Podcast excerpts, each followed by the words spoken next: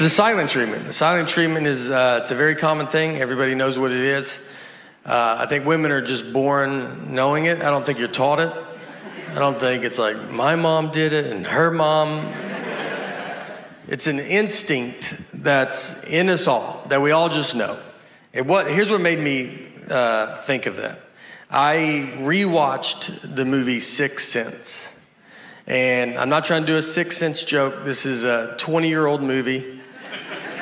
I also have to spoil it, but it's, I mean, it's 20 years old. So if, if you don't know by now, I don't know what to tell you, you know? And, and don't be like, we are going to watch it tonight. Uh, we're going to go to Blockbuster on the way home and. There's, but so he's, you know, he's dead the whole time. And I don't know. I mean, that's, if you haven't seen it, that's a, it's a pretty big part of it. But for those that have, think about when you watched it. When we all saw this movie for the first time, none of us knew he was dead. That was the biggest surprise we've ever seen in our life, you know? We just thought his wife wasn't talking to him for like a year. That made more sense to us than him possibly being dead.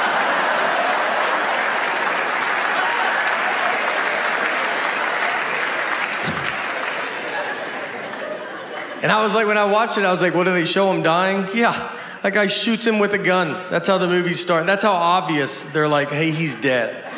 And we still watched it for two hours, just like, I know what this guy's going through, you know? This is, this is a movie about marriage and how hard marriage is. Yeah. Even if you get shot, it's your fault.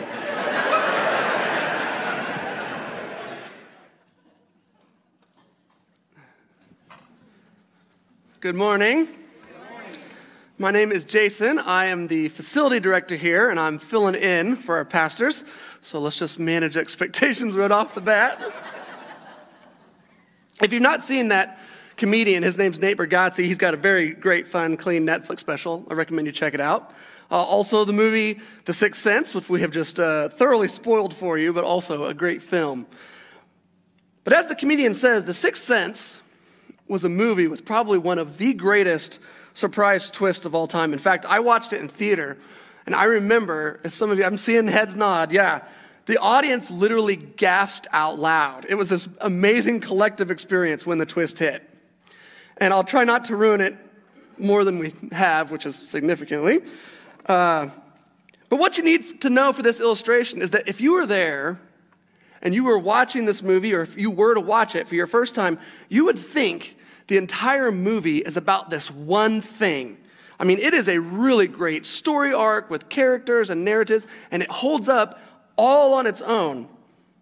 But then this surprise twist hits, and it's just absolutely mind boggling. Everything you thought you knew gets suddenly interpreted through a new lens, a surprise that brings an entirely new dimension to what you thought was Shyamalan's original story.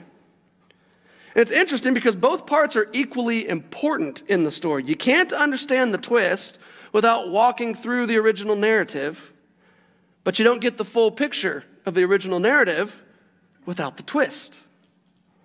And I believe this is at least one of the ways that our Bible works, like M. Night Shyamalan's Sixth Sense.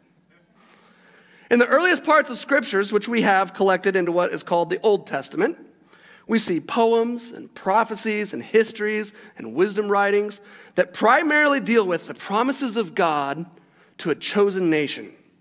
Many, if not most, of these promises are about land and people.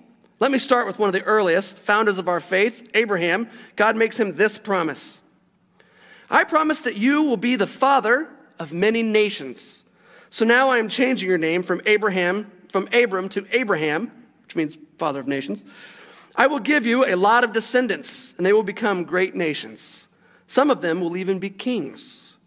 I will always keep the promise I have made to you and your descendants, because I am your God and their God. I will give you and them the land in which you are now a foreigner. I will give you the whole land of Canaan to your family forever, and I will be your God.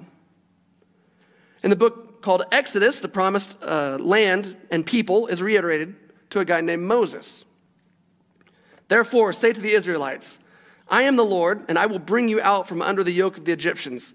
I will bring you, I will free you from being slaves to them, and I will redeem you with an outstretched arm and with mighty acts of judgment. I will take you as my own people, and I will be your God. Then you will know that I am the Lord your God who brought you out from under the yoke of the Egyptians, and I will bring you to the land. I swore with uplifted hand to give Abraham, to Isaac, and to Jacob.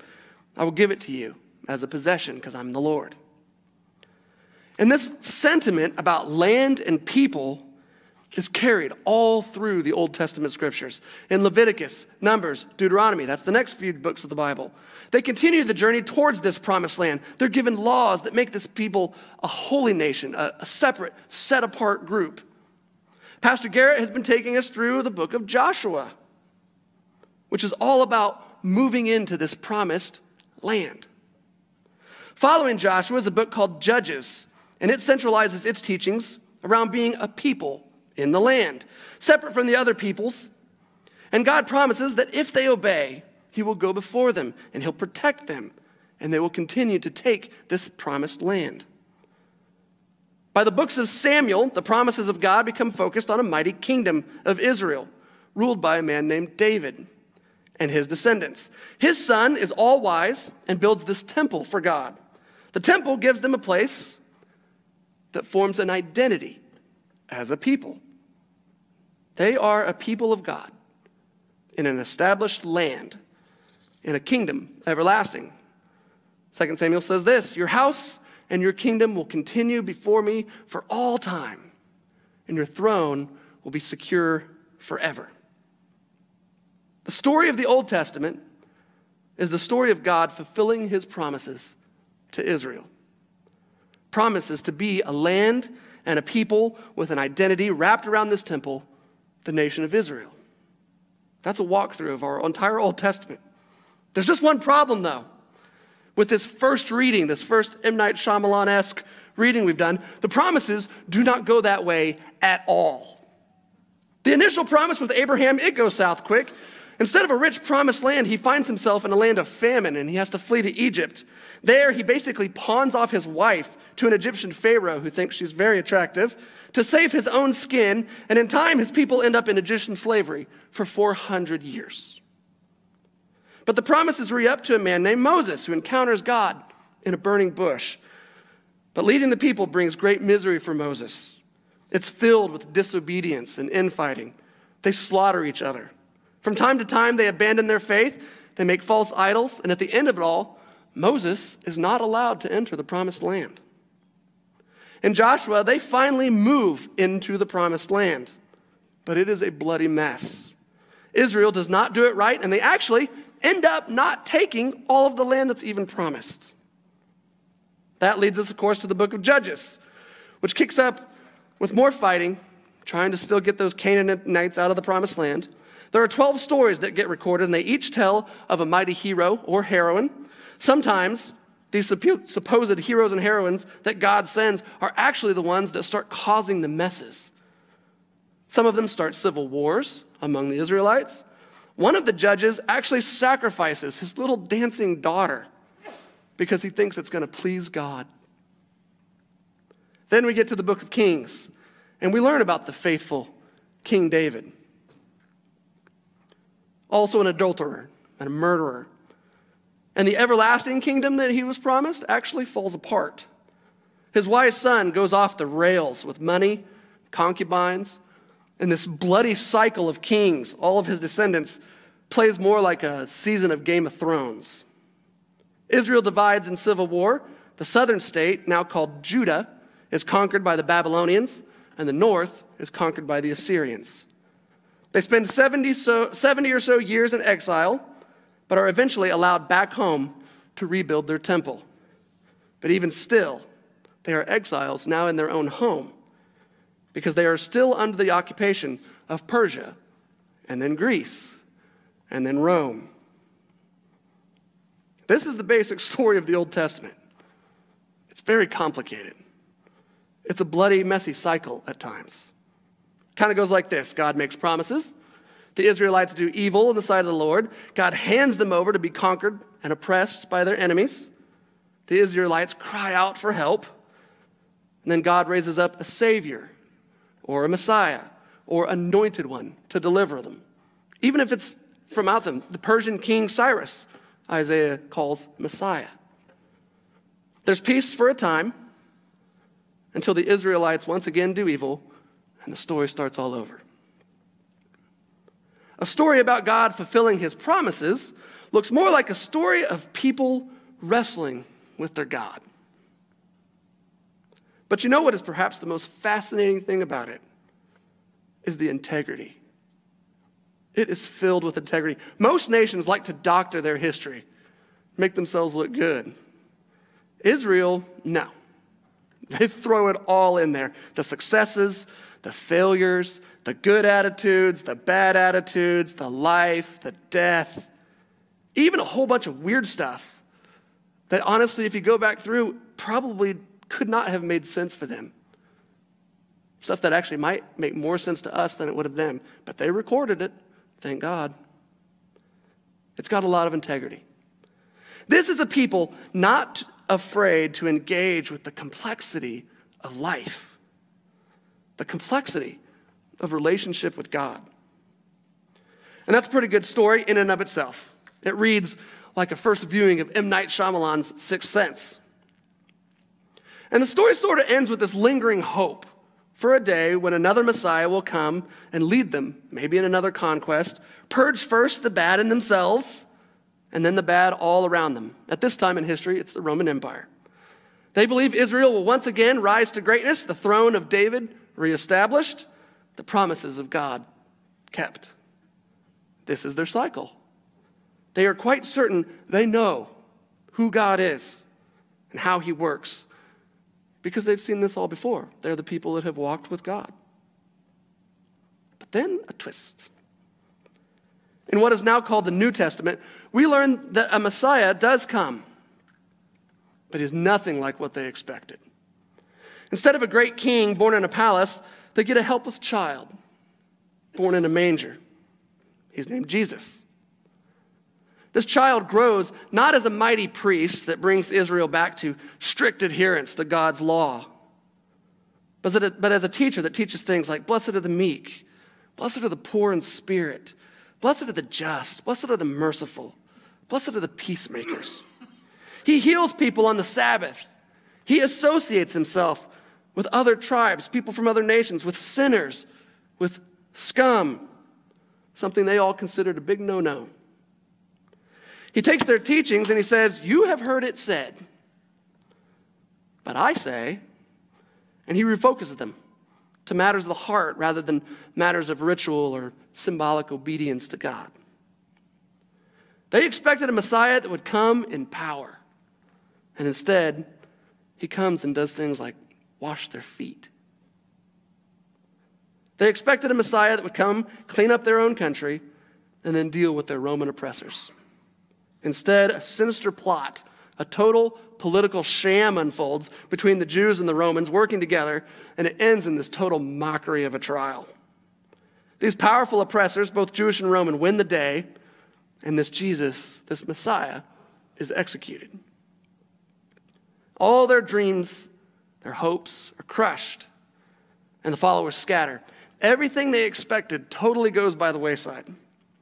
You know, I used to judge them for this. And uh, if you've been a Christian for a while, maybe you too, all the Christians around me did. We'd say, man, those disciples, they're such idiots. They're fools. I mean, they walked and ate and lived with Jesus. After all that time, how on earth could they just abandon it all? Didn't they get what was going on? But actually, as I've continued to study these scriptures in my life and I look back, their reactions make absolutely the most sense. These were men and women of Scripture. They knew all about God's promises. They knew Abraham and Moses and Joshua. They knew the judges. They knew David and the kings and the home of Israel and the land and the people. They expected Jesus to be a great hero of faith, like the many times before. They thought Jesus was, was there to clean house and bring Israel back to greatness. In fact, when Jesus called his first disciples, he told them they were to become fishers of men. If you've been a Christian for a while, you have come across this and probably assumed that by fishers of men, they're being asked to share the good news of Jesus with others. This is certainly what I've believed most of my Christian life. But that's probably not what that meant, at least not at that time.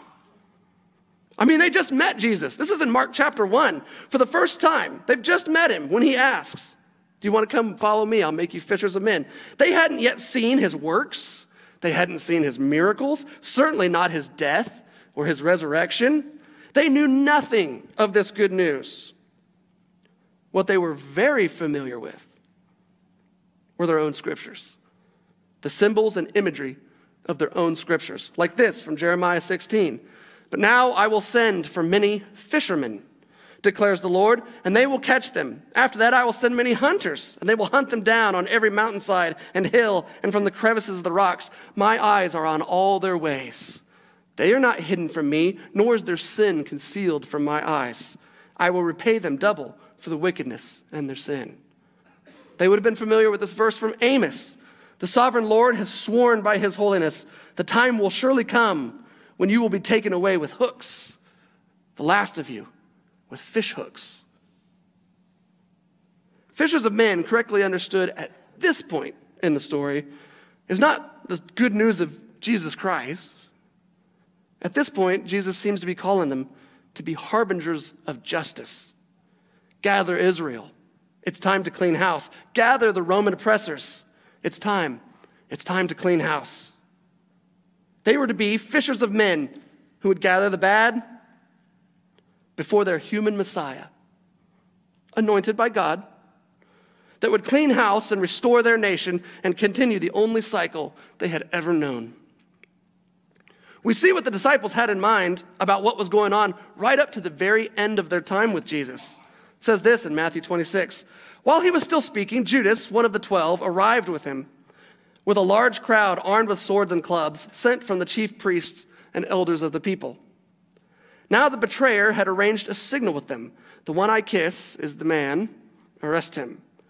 Going at once to Jesus, Judas said, Greetings, Rabbi, and he kissed him. And Jesus replied, Do what you came for, friend.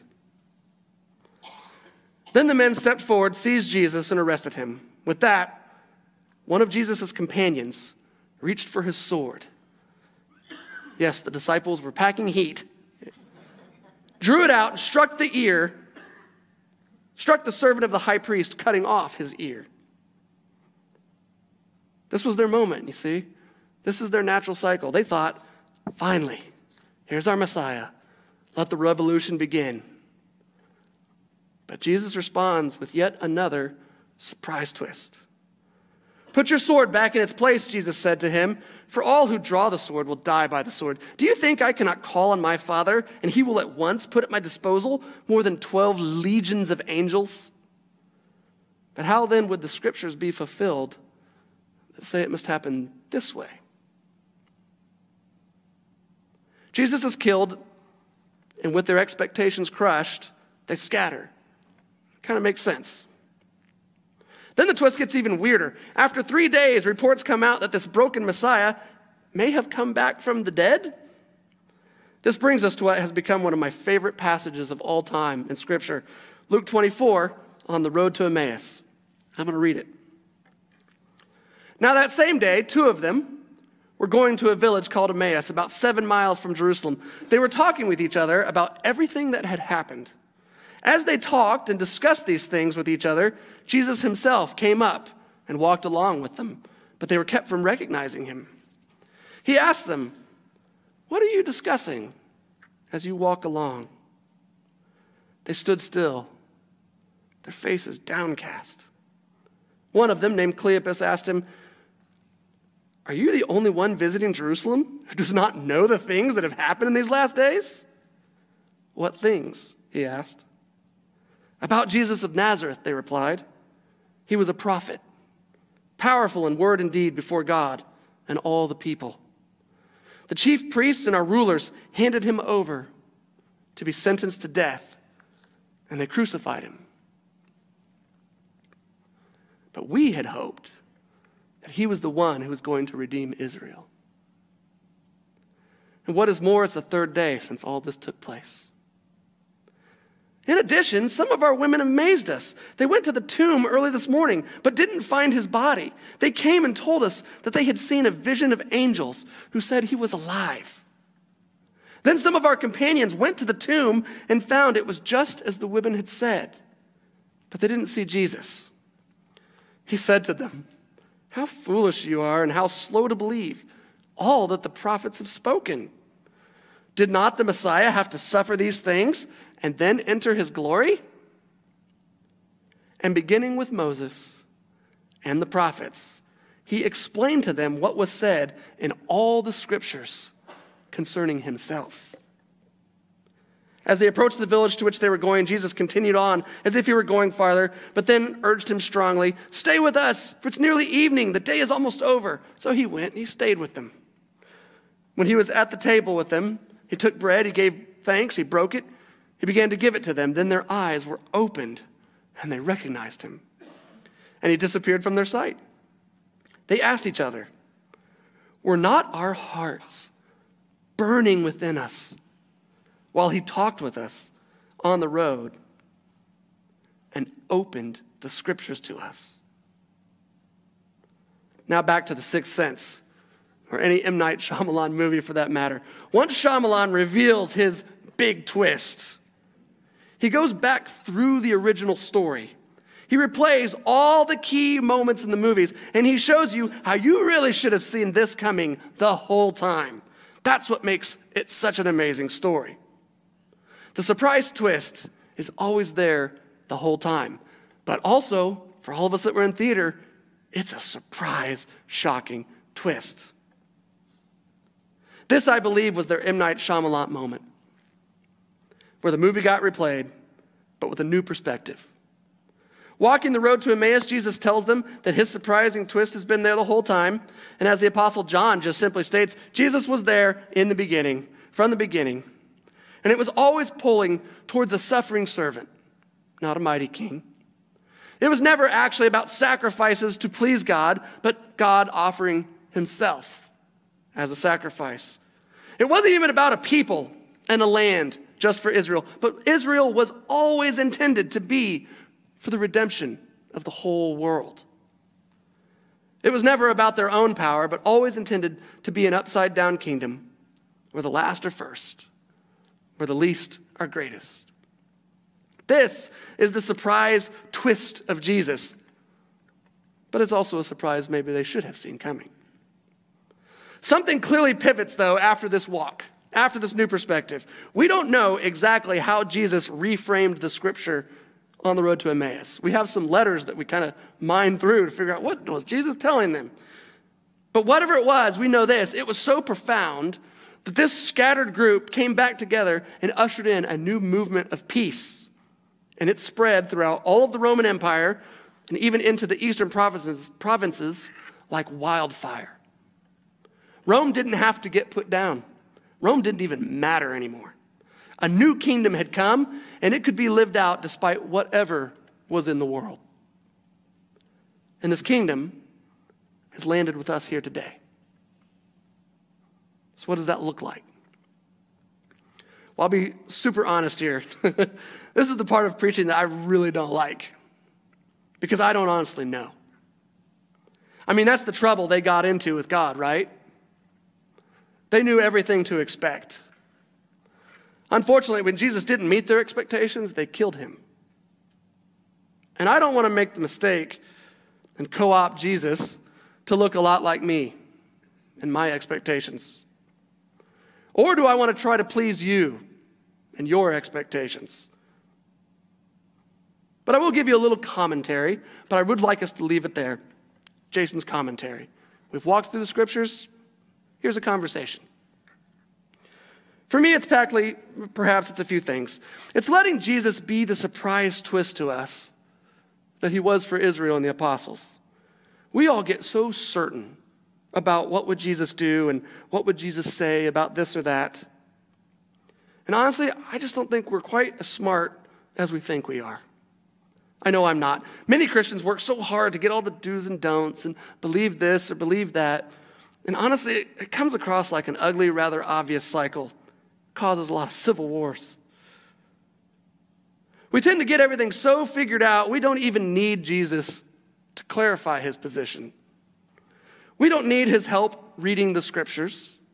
We like to boil the Jesus story into to very tight, maybe even superstitious prayers and simple formulas so that we can get it all down, so we can know who's in and who's out, easily pass it around to each other, whatever it is we're passing around at that point.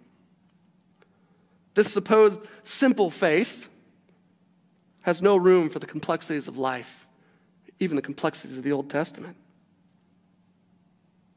Has no room for pain and suffering, which many of us in this room are experiencing today. No need to sit with Jesus daily and allow that to be the way we navigate complexity, not just pretending it's also simple. In the surprise twist of Jesus, I think we need more humility, more discernment, less certainty, more trust in the Holy Spirit than either cultural hot buttons or religious dogma. Let Jesus and Jesus alone be a daily surprise, a moment by moment surprise. Heaven forbid, a person by person surprise. I think it means to reverse our entire thinking of what is cool and hip and admirable and powerful. To be great post surprise twist is to be last, not first. It's to be servant of all. It's to put away the sword and trust. It's to be meek, to be poor in spirit, to be humble, patient, steadfast in love. It's to not stand for what you believe, but lay down your life as Jesus did. Get out of the way. Let God alone be judge, as he commands. It's about admitting that we're terrible judges, just like the judges that went before us, that get caught up in endless cycles. Instead, judge no one. Don't depend on your own wisdom or your so called take on God's wisdom that looks a lot like your own wisdom, probably. And instead, just point everyone to Christ for their hope, their answers, their faith, truth. Let Him be a surprise to them. Don't be a sign with all the answers. Be a sign that points to the one, to the good water that has all the answers. I do have a little story I can share that in my life has become this, this stark revelation of why, like, you just never, we just don't know each other that well. I love that worship song Chris said, like, we don't know ourselves, much less each other. And this is a story that is just such a stark reminder to me of this. Um, and I try to use this story to remind myself, like, I don't know all what's going on, don't judge. But we used to run these concerts here, and it was great, but it was we'd have hundreds of kids piling into this building, and mostly at-risk kids from our community. Um, and then some of us would go up there and you know, just like my brother, Pastor Garrett, he'd come up with cookies, and they'd call him weird cookie guy, but they loved it. And uh, Andy and Kylie Ewing, he was a police officer, and you know they came up and actually Kylie's first words to, to, me were, "Is there any ministry going on here?" And then she fell in love with the kids. They fell in love. She Prodeo formed out of these concerts. Prodeo that we support today. And Kylie took just basically took charge of it, took it from me in a good way, and did something way better with it. But when we were doing these concerts, part of my job though was also kind of protecting this building, right? And we try to cordon off the areas as best we could, but you know, at risk teenage kids, they like to go where they shouldn't go. And one time, I'm going down to those glass doors, and this kid, we've locked off an area, and he wants in, and he is just kicking the glass on this door just over and over. And I can see, I mean, those are thick pane glass. I can see the glass bowing. And I am livid because this is like, this is not what we're trying to do here. This is not what it's about. And I'm just about to light him up. And I, not an audible voice, but this weird experience of this, like, like, no, don't do it. Like, stop, Jason, don't be yourself. Don't do what you think. You like, just don't. And so, in this miraculous moment to me, I walk over to this kid and said, and I just said, Are you okay? And he turns around and he is a, a complex mix of rage and tears. And I said, Are you okay? And he said, My uncle just called me, and my parents were both killed in a car accident. He's coming to get me. And so I sat with him, and we just cried. It's a reminder to me our world is complex. And our lives are filled with complexity. And we don't need a simple faith that tells us what to expect and gives us certainty or clarity, although we crave that. We need a rich and complex faith filled with surprise and discernment. We need the living word of Scripture that speaks new things to us daily. We need the Holy Spirit working among us as a community. We need daily dependence on God. And all of this shrouded in faith, hope, and love. And as a letter to the church in Corinth states, the greatest being love. Let's pray. Lord, help us be a people that live as you lived and love as you loved. Help us turn away from idols of fame and glory and instead admire and glorify the least of these. Help us to not chase comfort, certainty, idealism, but instead give us discernment. Help us into, enter into celebration with what is to be celebrated, but also to grieve what is to be mourned. To embrace all this complexity and not look for easy answers or superstition. Help us not rely on our own wisdom and expectation, but encounter your living word daily as surprising good news. Lord, may we be a surprise to others. In the name of the Father, and the Son, and the Holy Spirit. Amen.